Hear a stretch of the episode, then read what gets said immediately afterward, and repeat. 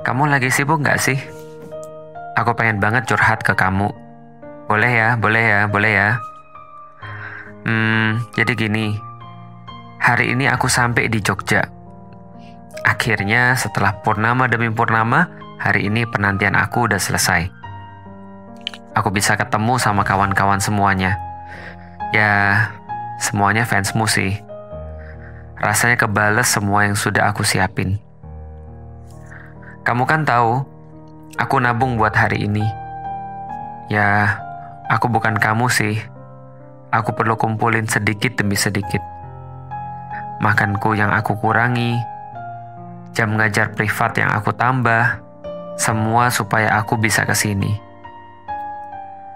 Tapi pas ke sini, kumpul sama teman-teman, aku jadi malu sendiri deh, bener-bener. Soalnya mereka juga punya kisahnya sendiri.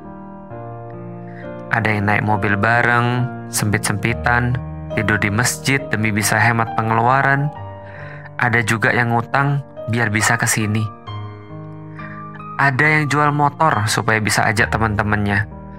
Ajak orang sekampungnya biar bisa main ke Jogja. Ada juga yang jadiin sebagai hadiah buat karyawannya. Semuanya antusias, seneng banget deh. Ya gimana enggak sih? Kamu tahu nggak Asatis pada ngumpul di Jogja. Berkah banget kan? Aku nggak tahu, aku senang aja bisa duduk di antara mereka. Meski aku jauh di belakang sana, di antara ramai manusia.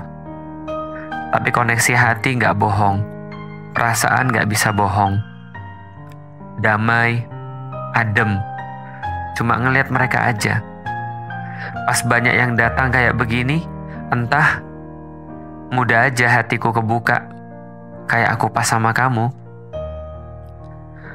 Hangat bersahabat, walau aku baru kenal kiri dan kananku.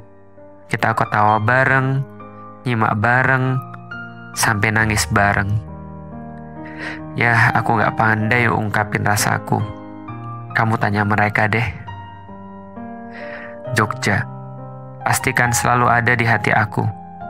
Satu waktu kamu harus bareng aku ke sini deh. Biar kamu yang jelasin ke aku gimana perasaanku.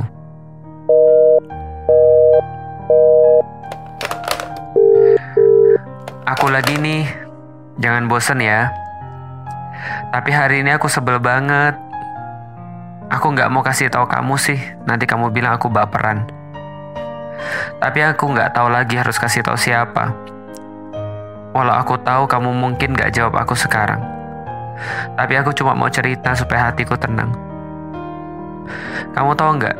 Mereka tuh jahat banget. Kok bisa-bisanya mereka berbuat sampai gitu? Gak punya hati kali ya. Gak bisa ngerasa kali ya. Kamu kan tahu kemarin-kemarin aku di DM terus. Jadi nggak sih acaranya? Tempatnya masih di situ kan? Aku bilang Jogja istimewa. Datang aja nggak apa-apa. Tapi ternyata hari ini aku dapat kabar tempatnya dipindah. Lemes aku. Kamu bisa bayangin kan? Bukan hanya orang, alat, konsep, tempatnya ganti. Emang kenapa sih? Emang salah kita apa sih?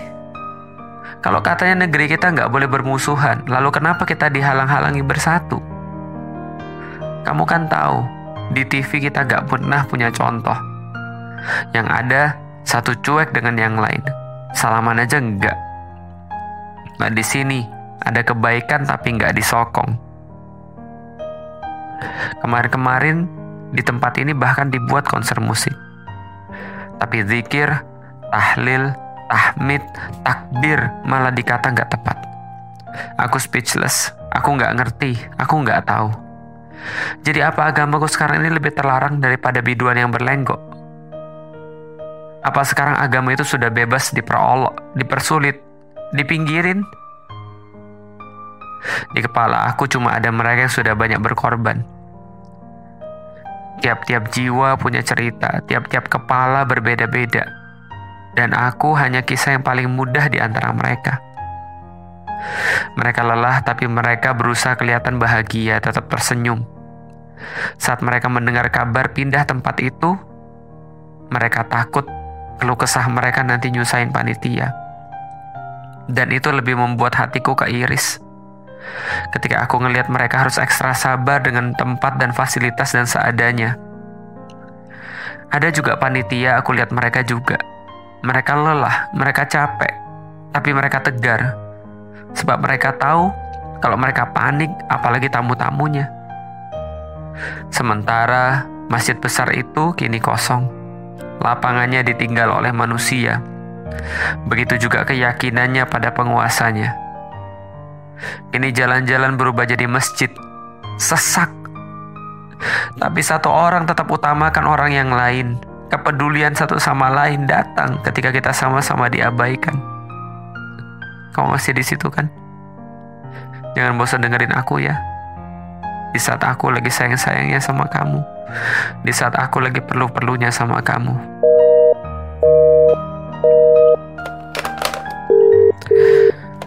Masih aku lagi karena aku nggak tahu aku nggak punya tempat ngadu kecuali ke kamu. Malam ini, malam-malam hari terakhir. Tapi jujur aku berat. Jujur aku belum siap. Aku masih nyaman banget di sini bareng mereka. Ada banyak yang aku dapat di malam-malam ini. Bener kata kamu, bersatu tuh nggak mudah. barang-barang itu gak simpel. Tapi akhirnya kata-katamu mulai aku bisa ngerti bukan masalah mudah atau susah, enak atau enggak. Tapi bareng-bareng ini memang satu-satunya jalan. Kita belajar ikhlas, kita belajar sabar, kita belajar tawakal. Enggak lagi ngarepin manusia, tapi coba untuk berikan sesuatu pada mereka.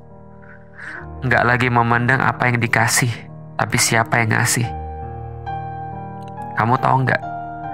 Aku nangis semalam. Bocah banget ya.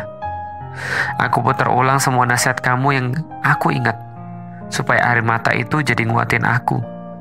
Ngasih aku harapan. Aku jadi tahu kenapa asatis nggak ada yang ngeluh apalagi protes ke panitia. Sebab mereka bukan ngisi kajian karena apa pun tapi karena sayang. Aku jadi tahu mana yang beneran sayang sama semua kita juga sama semua teman-teman di sini yang datang karena cinta yang sama. Aku nggak tahu lagi gimana nanti kalau ketemu Rasulullah Shallallahu Alaihi Wasallam. Karena suasana ini feelnya dapet banget. Ngomong-ngomong Rasulullah, aku makin pingin ketemu beliau.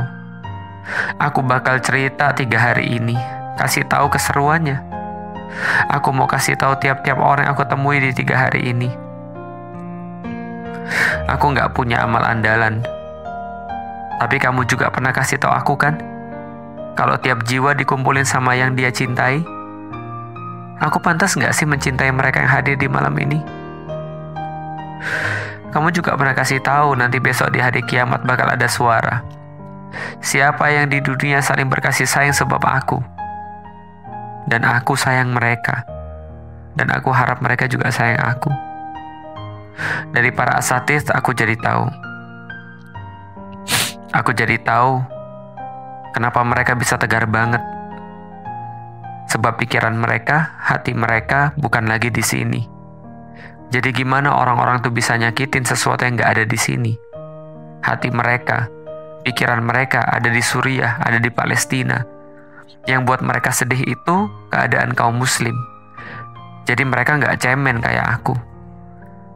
Bahasan mereka tentang persatuan muslim, tentang pembebasan Baitul Maqdis.